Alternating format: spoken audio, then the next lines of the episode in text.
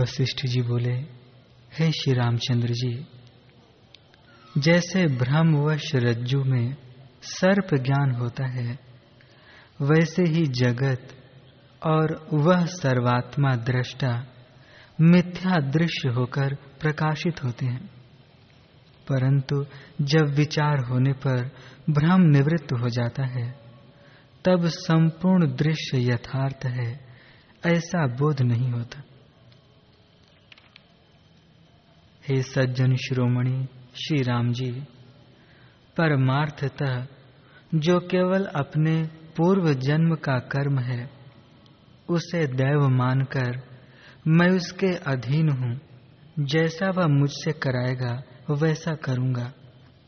यो उसकी उपासना में तत्पर जो पुरुष है, उससे कल्पित दैव को दूर भगाकर, इंद्रिय आदि की विजय में शूर अधिकारी पुरुष अपने पौरुष से ही उस परम पद को अपने हृदय में ही प्राप्त करता है।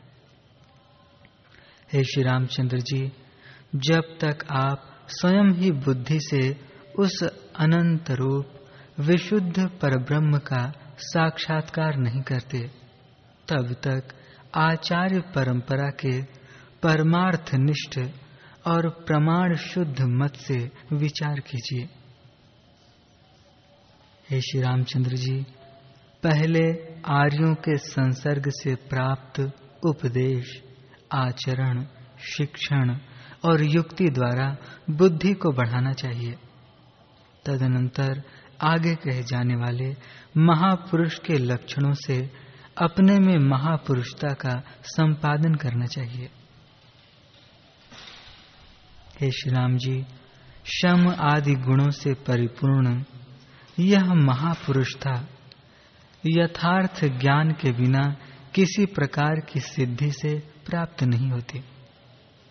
जैसे वृष्टि से नवीन अंकुर बढ़ते हैं, वैसे ही आत्म सुख के आविर्भाव से प्रशंसा के योग्य सत्पुरुषों के शम आदि आचार और अमानित्व आदि ज्ञान से वृद्धि को प्राप्त होते हैं। जैसे अन्नात्मक, घृत आदि से युक्त यज्ञों से धान आदि अन्नों की हेतु वृष्टि की अभिवृद्धि होती है। वैसे ही शम आदि गुणों से उत्तम ज्ञान की अभिवृद्धि होती है। जैसे कमल के सौंदर्य और शोभा आदि गुणों द्वारा सरोवर की और जल के शीतलता आदि गुणों द्वारा कमल की परस्पर वृद्धि होती है, वैसे ही शम आदि गुणों की ज्ञान से और ज्ञान की शम आदि गुणों से परस्पर अभिवृद्धि होती है। ज्ञान की सत्पुरुषों के आचार से वृद्धि होती है और सत्पुरुष के आचार की ज्ञान से वृद्धि होती है। यो ज्ञान और सत्पुरुष का आचार परस्पर एक दूसरे से अभिवृद्धि को प्राप्त होते हैं। शम, प्रज्ञा, महापुरुषता आदि से युक्त श्रवण आदि प्रयत्न के क्रम से बुद्धिमान पुरुष ज्ञान और सदाचार का अभ्यास करे, यानी उनका पुनः पुनः आवर्तन करे। हे श्री रामचंद्र जी, यहाँ जब तक ज्ञान और सदाचार का भली भांति अभ्यास न किया जाए, तब तक उनमें से एक की भी पुरुष को सिद्धि नहीं होती।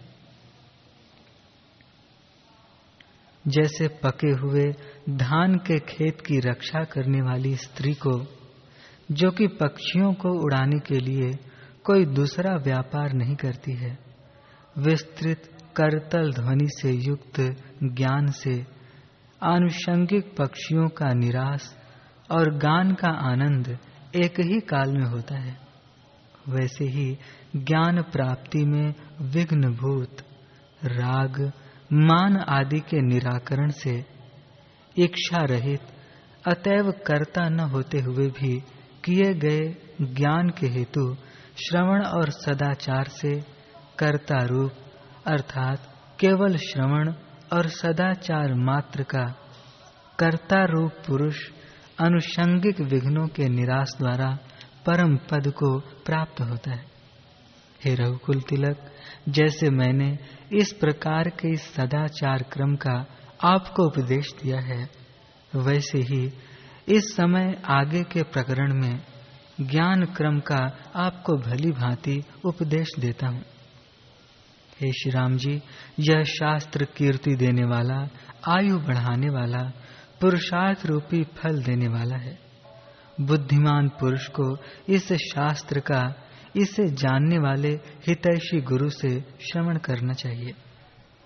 जैसे निर्मली के चूर्ण का संसर्ग होने से मैला जल निर्मल हो जाता है, वैसे ही इसका श्रवण करके बुद्धि को दर्पण की नाई निर्मल करने से आप अवश्य ही उस परम पद को प्राप्त होंगे। मुनि का मन, जिसने ज्ञातव्य पदार्थ को जान लिया है, ऐसा होकर ज्ञातव्य पदार्थ के बल से ही विवश हो परम पद को प्राप्त होता है। वह अज्ञान और उसके कार्य का तिरस्कार कर जागरूक हो, अखंडित उत्तम पद को नहीं छोड़ता, इसमें कुछ संदेह नहीं है। जैसे सर्वसाधारण को देहात्म ज्ञान होता है, वैसे ही जिसको आत्मा में ही देहात्म ज्ञान का बाधक ज्ञान हो जाता है, वह पुरुष इच्छा न रहते भी मुक्त हो जाता है।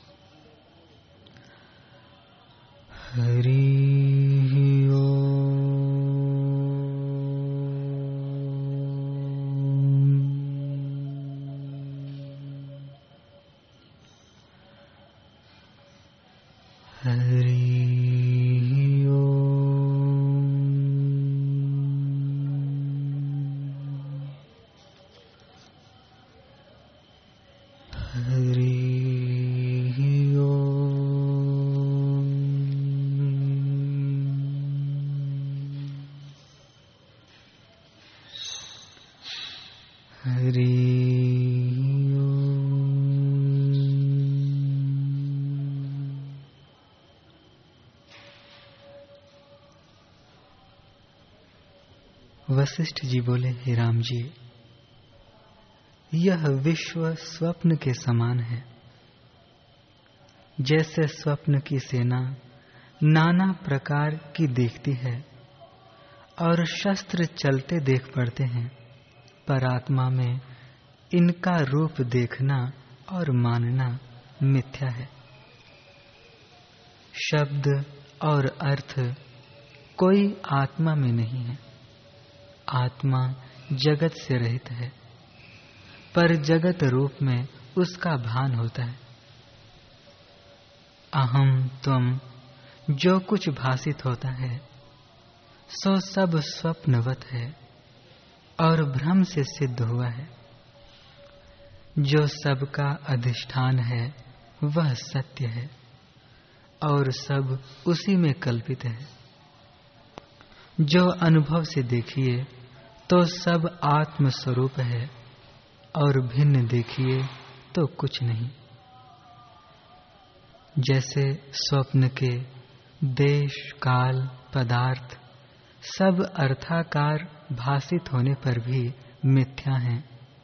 वैसे ही यह विश्व भ्रम से प्रकट होता है।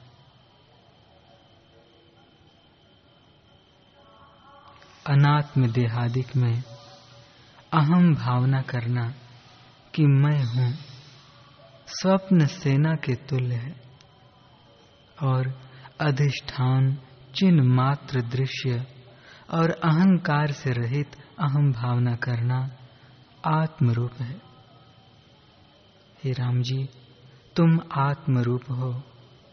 यह विश्व सत भी नहीं और असत भी नहीं। जो अधिष्ठान रूप से देखिए तो आत्म रूप है। और जो अधिष्ठान से रहित देखिए तो मिथ्या है। जैसे असम्यक दृष्टि से सीपी में रूपा भाषित होता है, वैसे ही आत्मा में अज्ञानी दृश्य की कल्पना करते हैं। दृश्य अविचार से सिद्ध है। विचार करने से कुछ वस्तु नहीं होती। पर जिसके आश्रय में वह कल्पित है, वह अधिष्ठान सत्य है। जैसे सीपी के हट जाने से रूपे की बुद्धि जाती रहती है, वैसे ही आत्म विचार से विश्व बुद्धि जाती रहती है। जैसे समुद्र में पवन से तरंग चक्र उठते और प्रत्यक्ष होते हैं, पर विचार करने से तरंग चक्र में भी जल बुद्धि होती है। वैसे ही आत्मरूपी समुद्र में मन के उठने से विश्व रूपी तरंग चक्र उठते हैं और विचार करने से तुमको मन के उठने में भी आत्मरूप भाषित होगा। विश्व रूपी तरंग चक्र न भाषित होगा और भ्रम निवृत्त हो जाएगा। हे राम जी, जो वस्तु स्फुरण में उपजती है, वह स्फुरण न होने पर निवृत्त हो जाती है। यह विश्व अज्ञान से उपजा है। और ज्ञान से लीन हो जाएगा। इससे विश्व को भ्रम मात्र जाने हे राम जी, जो कुछ देखते हो, सो सम्यक दृष्टि से सब आत्मरूप है। कुछ भिन्न नहीं, और असम्यक दृष्टि से विश्व है। यह दृष्टि का भेद है। सम्यक, असम्यक देखने में भी अधिष्ठान ज्यो का त्यों है। जैसे अंधकार में रस्सी सर्प जान पड़ती है और भयदायक होती है, और जो प्रकाश में देखिए तो रस्सी ही देख पड़ती है। वैसे ही जिसने आत्मा को जाना है, उसको दृश्य संसार भी आत्मरूप है। अज्ञानी को विश्व प्रतीत होता है। और दुखदाई होता है। जीव अपने ही संकल्प से आप बनता है। जैसे कुसवारी नाम का कीड़ा अपने बैठने का स्थान बनाकर आप ही उसमें कैद होकर मरता है, वैसे ही अनात्मा में अहम प्रतीति करके जीव आप ही दुख पाता है।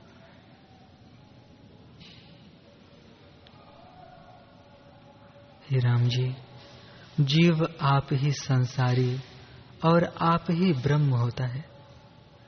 जब दृश्य की ओर जाता है, तब संसारी होता है और जब स्वरूप की ओर जाता है, तब ब्रह्म आत्मा होता है। इससे जो तुम्हारी इच्छा हो, सो करो।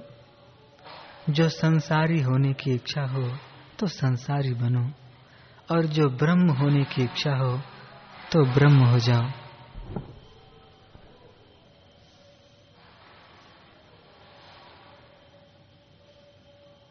मुझसे पूछो तो दृश्य अहंकार को त्याग कर आत्मा में स्थित हो रहो। यह विश्व भ्रम मात्र है, वास्तव नहीं। यही पुरुषार्थ है। कि संकल्प से संकल्प को काटो। जब बाहर से अंतर्मुख हो गए तब ब्रह्म ही भाषित होगा और दृश्य की कल्पना मिट जाएगी हे राम जी, जो सत वस्तु आत्मा है, उसका अनेक यत्नों से भी नाश नहीं होता। और जो असत्य अनात्मा है उसके निमित्त यत्न कीजिए तो भी सत्य नहीं होता। जो सत्य वस्तु है, उसका कदापि अभाव नहीं, और जो असत है, उसका भाव नहीं होता। असत वस्तु तब तक भाषित होती है, जब तक उसको भली प्रकार नहीं जाना जाता। जब विचार से देखिए, तब नष्ट हो जाती है। अविद्या के पदार्थ विद्या से नष्ट हो जाते हैं। जैसे स्वप्न का सुमेरु पर्वत सत्य हो तो जागृत में भी दिखे। इससे वास्तव में वह है ही नहीं। यह संसार जो तुमको देखता है स्वस्वरूप के ज्ञान से नष्ट हो जाएगा हे राम जी, हमसे पूछो तो हमको आत्मा से भिन्न कुछ नहीं दिखता। सब आत्मा ही है। यह भाव भी हम में नहीं है कि यह जीव अज्ञानी है। किसी प्रकार मोक्ष हो। न हमको ज्ञान से प्रयोजन है, न मोक्ष होने से प्रयोजन है, क्योंकि हमको सब आत्मा ही देखता है।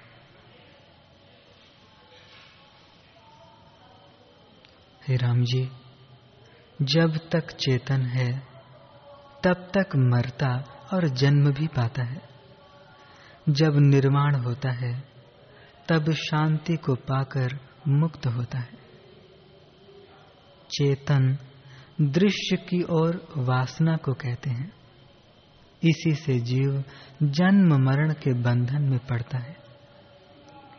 जब दृश्य के स्फुरण की ओर से जड़सा हो जाता है, तब मुक्त होता है। स्फुरण का होना ही दुख और न होना ही मुक्ति है। अहंकार का होना बंधन है और अहंकार का न होना मुक्ति है।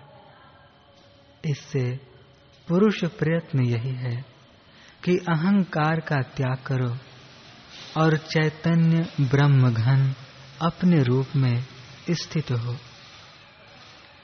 जिसको संसार के सत होने की भावना है, उसको संसार ही होता है, ब्रह्म नहीं मिलता। और जिसको ब्रह्म भावना हुई है, उसको ब्रह्म ही भाषित होता है। राम जी,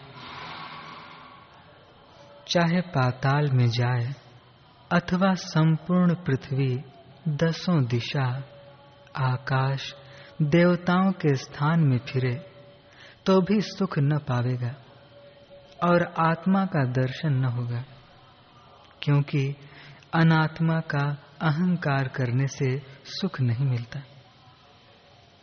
जब आत्मदर्शी होकर देखोगे तो सब आत्मा ही भाषित होगा। हे राम जी यह संसार संकल्प मात्र और तुच्छ है। पर्वत, नदियाँ, देश और काल सब भ्रम से सिद्ध होते हैं। जैसे निद्रा दोष से स्वप्न में पर्वत, नदियाँ, देश, काल भाषित होते हैं, वैसे ही अज्ञान निद्रा से यह संसार देखता है। हे राम जी, जाग कर देखो तो संसार है ही नहीं, इसका तरना महासुगम है। जैसे कमल के मुदने में कुछ यत्न नहीं होता, वैसे ही ये निवृत्त होते अज्ञानियों की दृष्टि स्थूल है और उससे आकार को सब देख रहे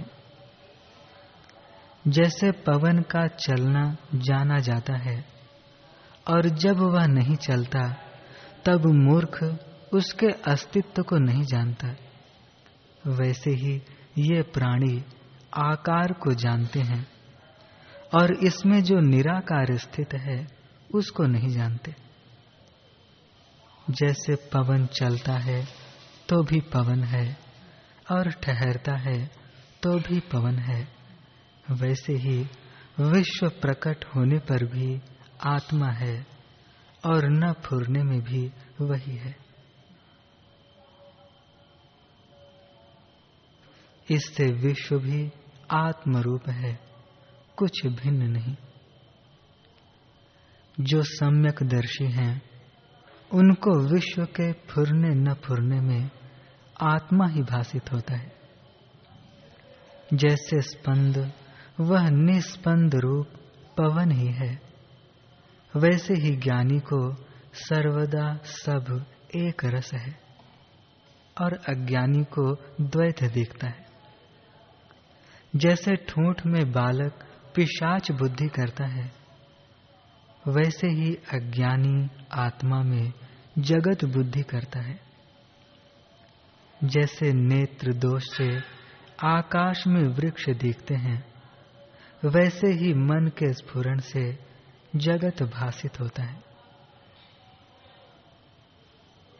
जैसे वायु का रूप कभी नहीं होता वैसे ही जगत का अत्यंत अभाव है। जैसे मरुस्थल में जल का अभाव है, वैसे ही आत्मा में जगत का अभाव है। राम जी, सुमेरु पर्वत, आकाश, पाताल, देवता, यक्ष, राक्षस इत्यादि सहित ऐसे अनेक ब्रह्मांड इकट्ठे करके विचार रूपी कांटे में रखे और पीछे आधी रत्ती डाले तो भी वे बराबर नहीं होते, क्योंकि है ही नहीं, अविचार से सिद्ध हैं। स्वप्न के पर्वत जागने पर चावल भर भी नहीं रहते, क्योंकि है ही नहीं, भ्रम मात्र है। हे राम जी इस संसार की भावना मूर्ख करते हैं। ऐसे जो अनात्मदर्शी पुरुष हैं, उनको ऐसे जानो, जैसे लुहार की धोकनी से हवा निकलती है।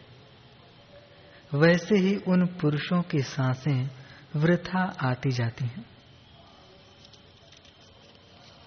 जैसे आकाश में अंधेरी व्यर्थ उठती है वैसे ही उन पुरुषों का जीना और सब चेष्टाएँ व्यर्थ हैं। वे आत्मघाती हैं, अर्थात अपना नाश आप करते हैं। उनकी चेष्टाएँ दुख का निमित्त हैं। हे राम जी, यह मन अपने अधीन है। जो दृश्य की ओर होता है तो संसार होता है। और जो अंतर्मुख होता है तो सब आत्मा ही होता है। यह संसार मिथ्या है। न सत कहिए, न असत कहिए। यह संसार भ्रम से हुआ है।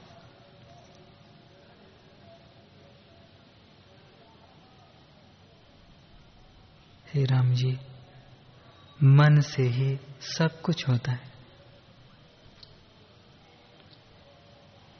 चंद्रमा की किरणों से पर्वत भस्म होते हैं। इसमें क्या आश्चर्य है? ऐसे ही यह संसार भी मनोराज्य है और शीघ्र संवेग है। इस कारण जीव इसको सत मानता है।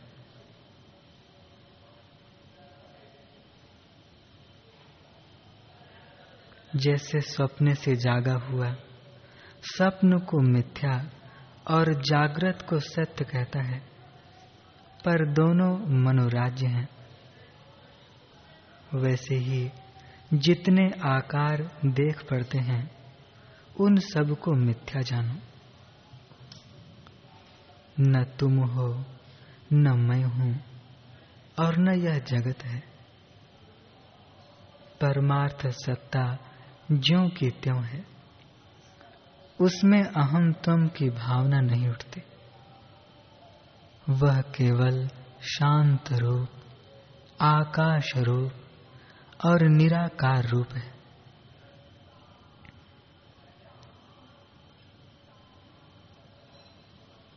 आत्मा से भिन्न कुछ नहीं है। इससे, हे राम जी, तुम किसका भय करते हो? निर्भय रहो। तुम्हारा स्वरूप शुद्ध, निर्भय और अविद्या के कारण कार्य से रहित है। उसी में स्थित रहो। यह संसार तुम्हारे स्फुरण में हुआ है।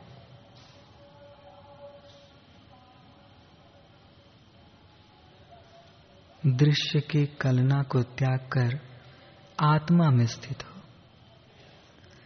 ब्रह्मा से लेकर स्थावर तक सब कल्पना मात्र है। इसमें क्या आस्था करनी है?